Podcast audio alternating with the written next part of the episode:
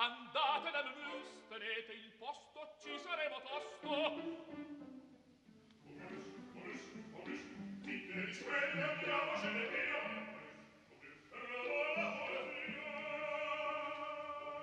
Momus, il caffè dell'opera.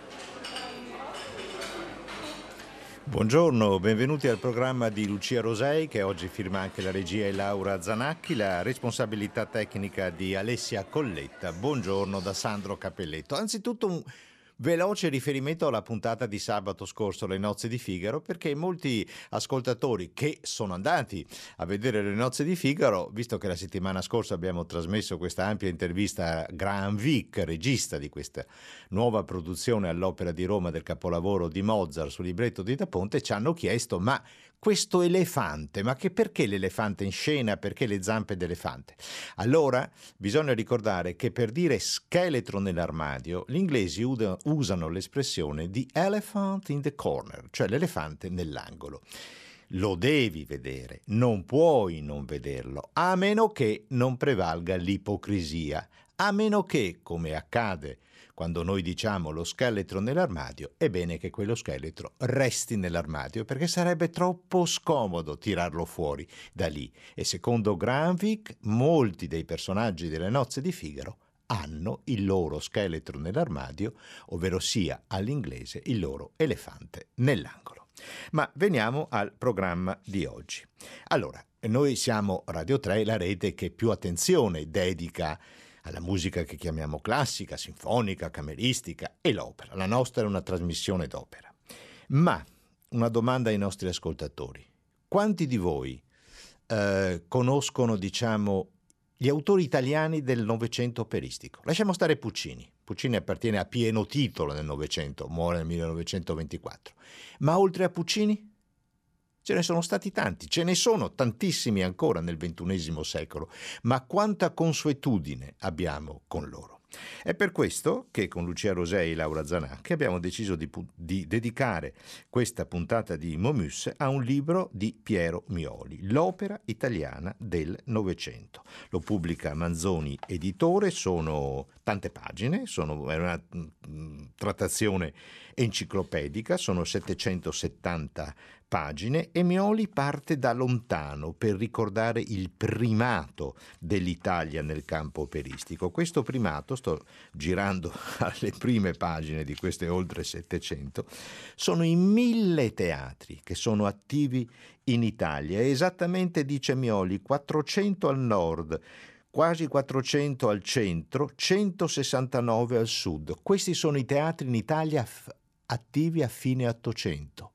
Poi nel 1921 il passaggio decisivo, finisce il regime dell'impresariato e la Scala e poi via via in pochi anni a seguire tutti gli altri principali teatri diventano teatri aiutati da regolari sovvenzioni pubbliche, non più gestiti da un impresario privato. Altra grande novità del Novecento, noi, la radio, la musica riprodotta il disco, la televisione, l'ascolto non è più vincolato al fatto di essere lì in quel momento quando accadono le cose, ma possiamo riascoltare. Fatta questa premessa, arriviamo al primo ascolto. Vediamo se lo riconosciamo.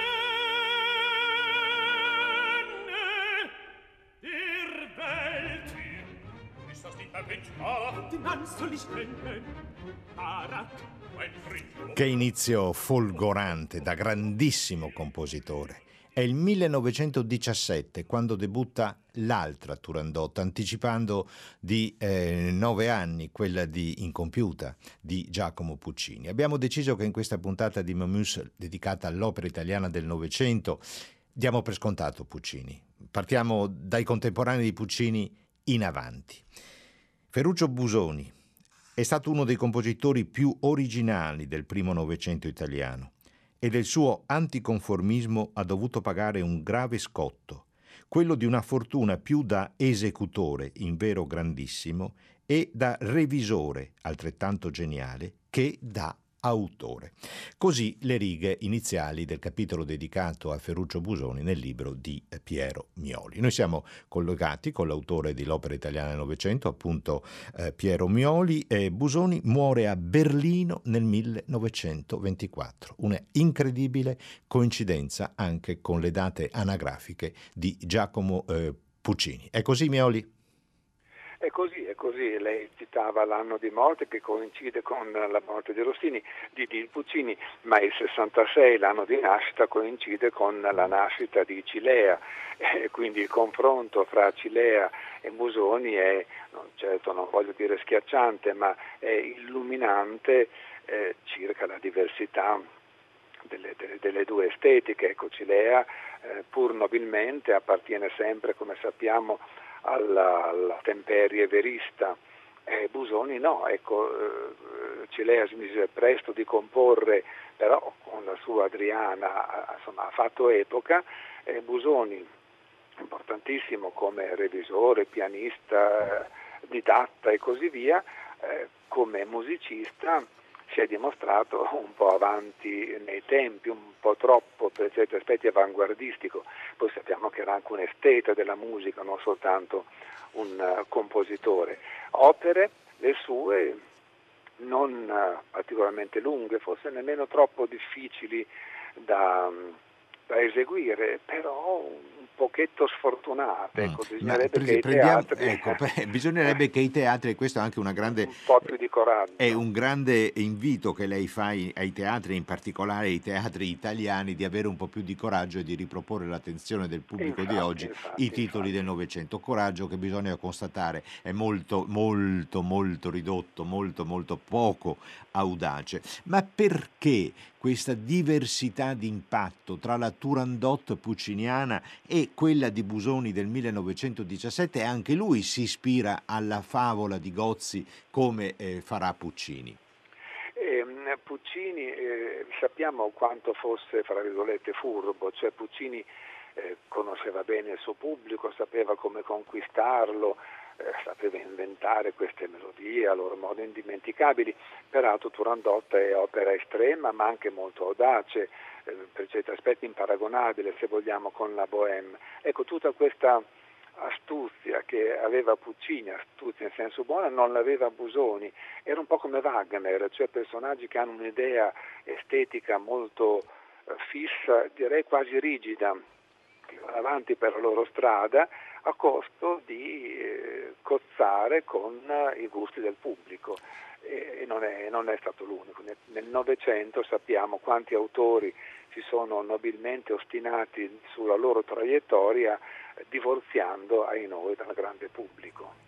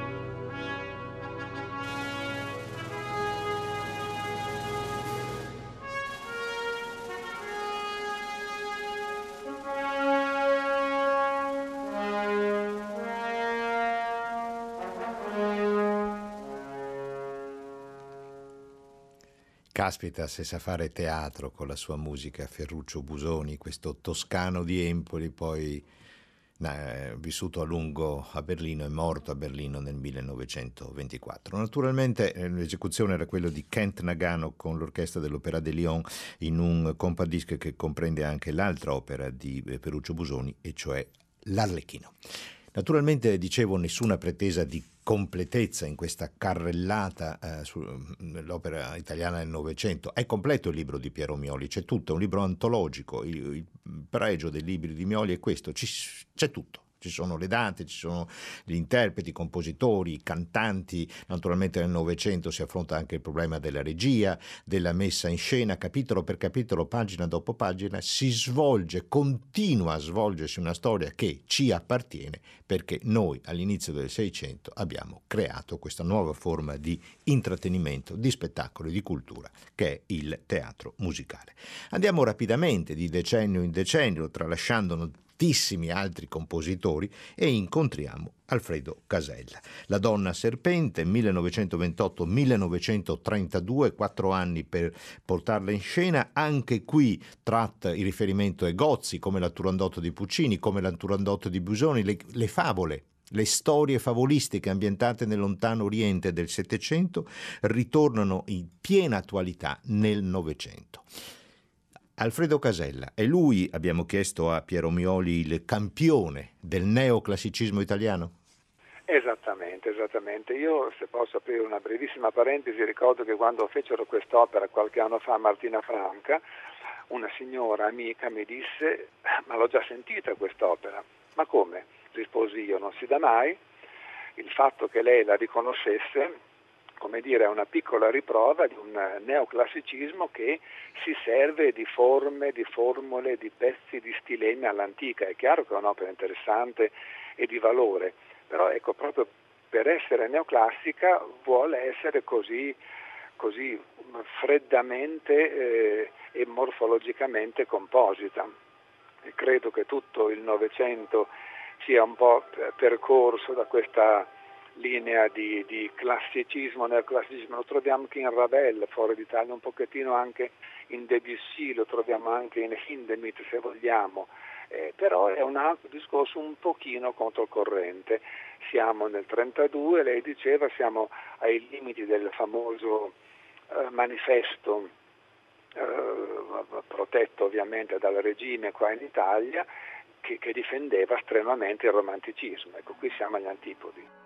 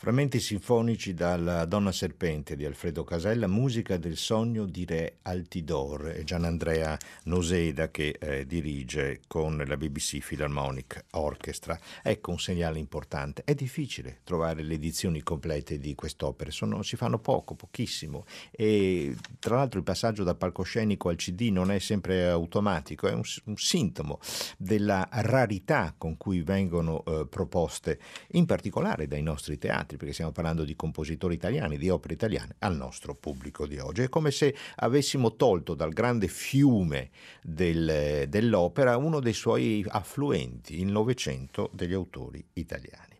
Ci sono dei capolavori indiscussi. Nel 1949, quando la RAI di Torino, in forma di concerto, debutta, ed è un grandissimo merito del servizio pubblico della RAI avere creduto per primo in questa operazione, Il prigioniero di Luigi Dalla Piccola, che sarà rappresentato in forma scenica l'anno successivo a Firenze nel 1950.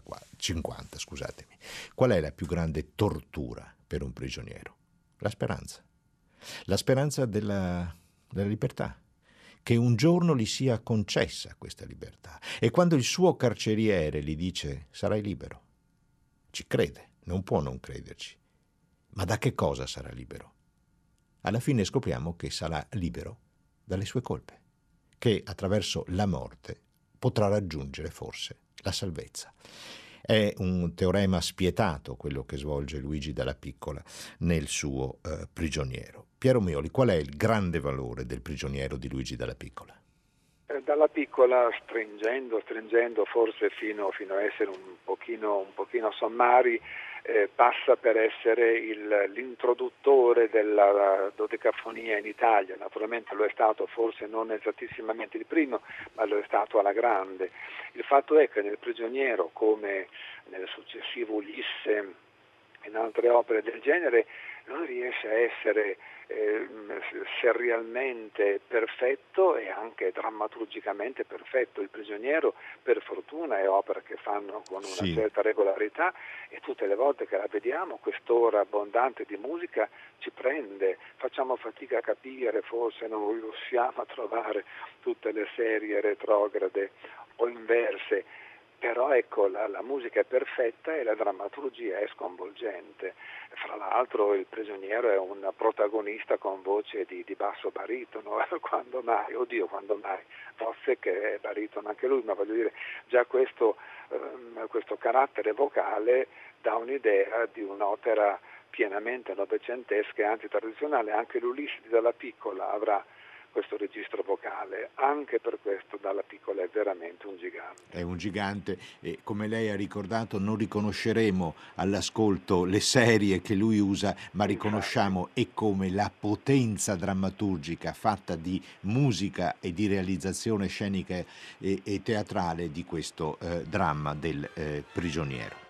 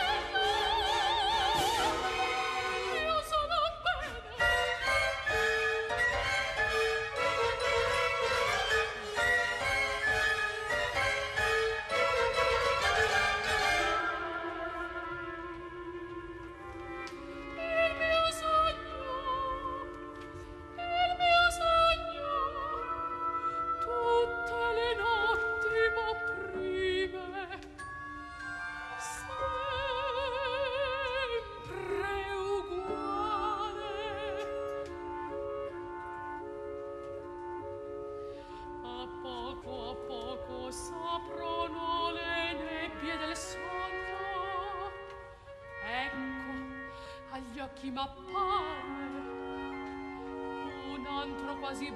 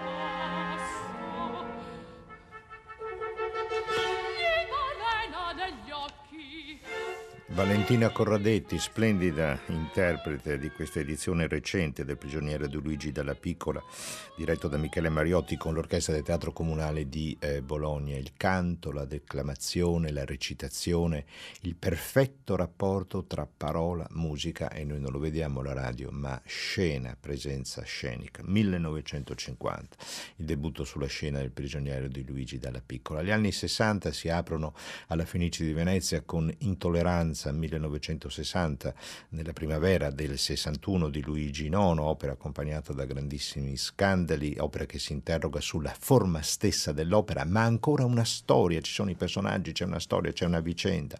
Una vicenda che diventa difficile rintracciare invece Pochi anni dopo, nel 1964, sempre per la Biennale Musica di Venezia, quando Bruno Maderna porta in scena il suo Hyperion, ispirandosi all'eroe del racconto di, eh, di Friedrich Oelderling. E scrive eh, Piero Mioli, eh, l'operazione di Maderna è di aspra denuncia contro l'orrore e lo squallore del mondo contemporaneo e in fondo anche di fiducia almeno in una parte dell'umanità, nella presenza della donna e dell'amore, nel potere dell'arte, o meglio, della musica.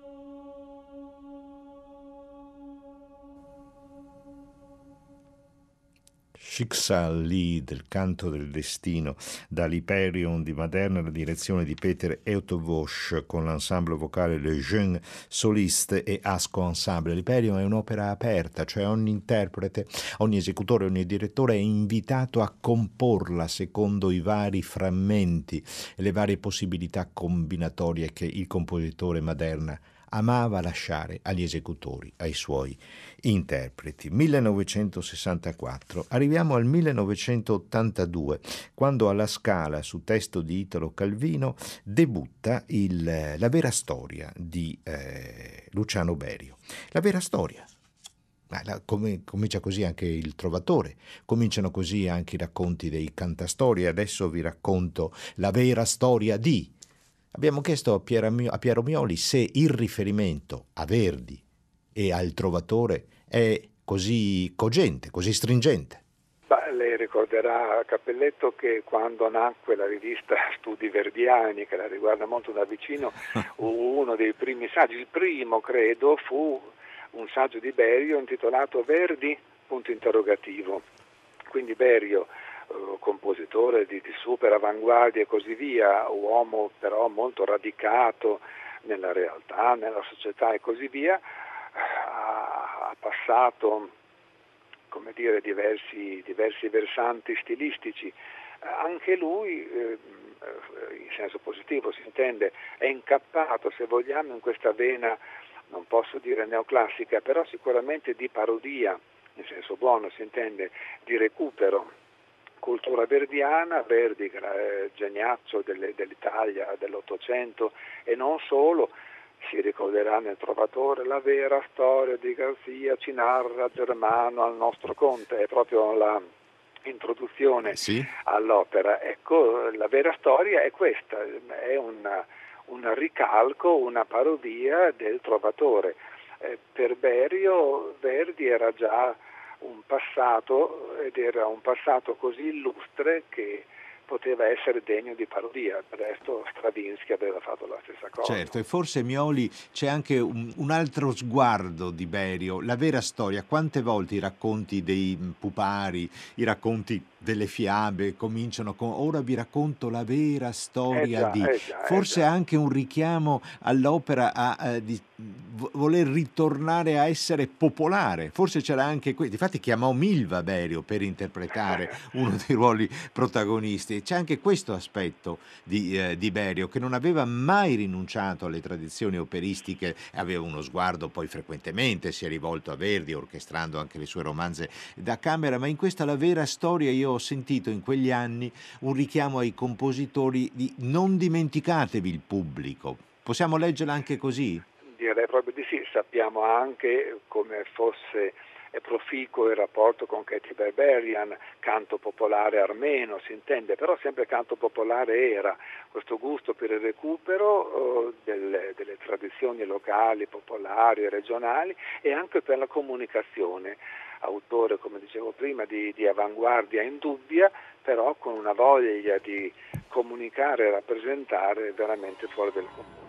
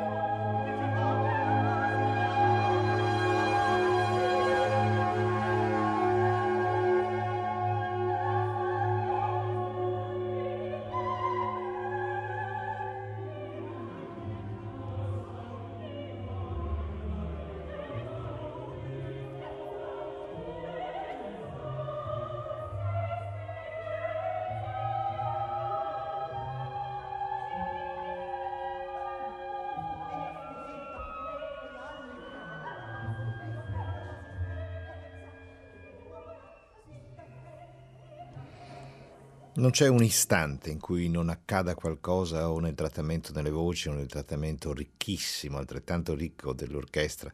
Nella vera storia di Luciano Berio, qui l'inizio della seconda parte diretta dal compositore all'Holland Festival del 1986. Passano pochi anni, sette anni, e nel 1993 debutta con grande clamore e sorpresa la Station Thermale di Fabio eh, Vacchi. Scrive Piero Mioli prendendo sempre le distanze, a proposito di Vacchi, dalle imperiose avanguardie degli anni 50 e 60. Abbiamo detto prima, parlando di Berio, eh, una, suo, una sua raccomandazione era anche non dimenticatevi il pubblico, non siate banali, cercate il nuovo, ma non dimenticatevi il pubblico. Certamente non lo, se lo vuole dimenticare Fabio Vacchi, questa è una costante della sua produzione, da allora sono passati 25 anni ad oggi.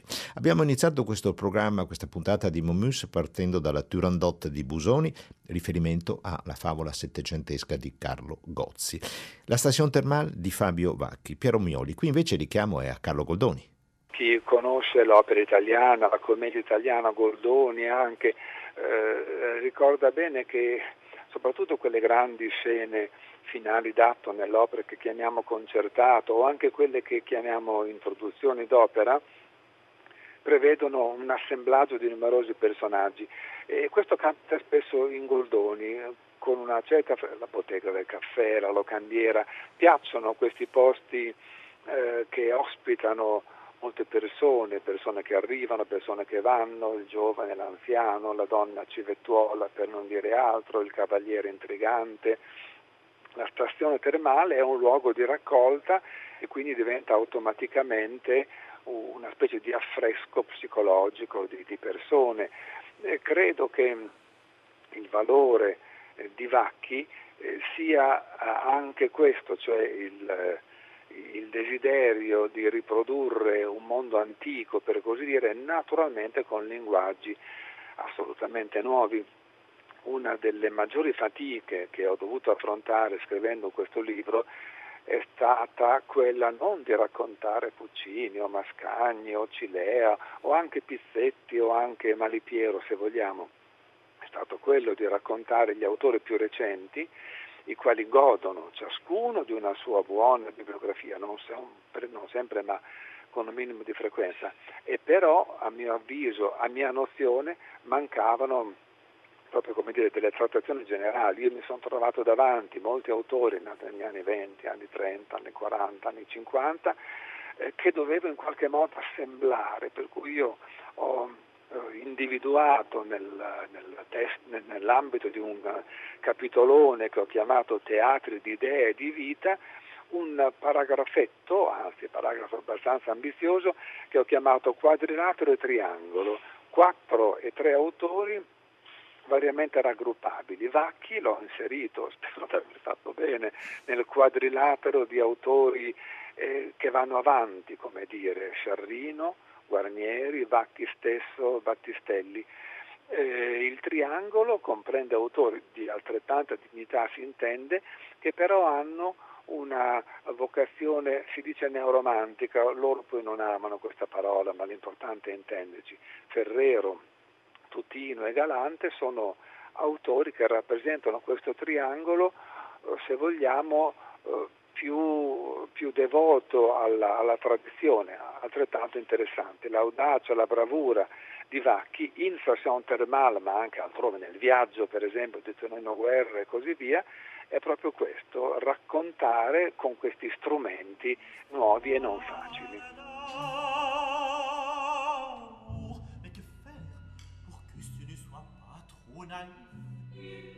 Trop narratif, trop descriptif, trop répétitif. Ai-je des hallucinations acoustiques Non, c'est le lieu qui ne me convient pas. J'ai le spleen.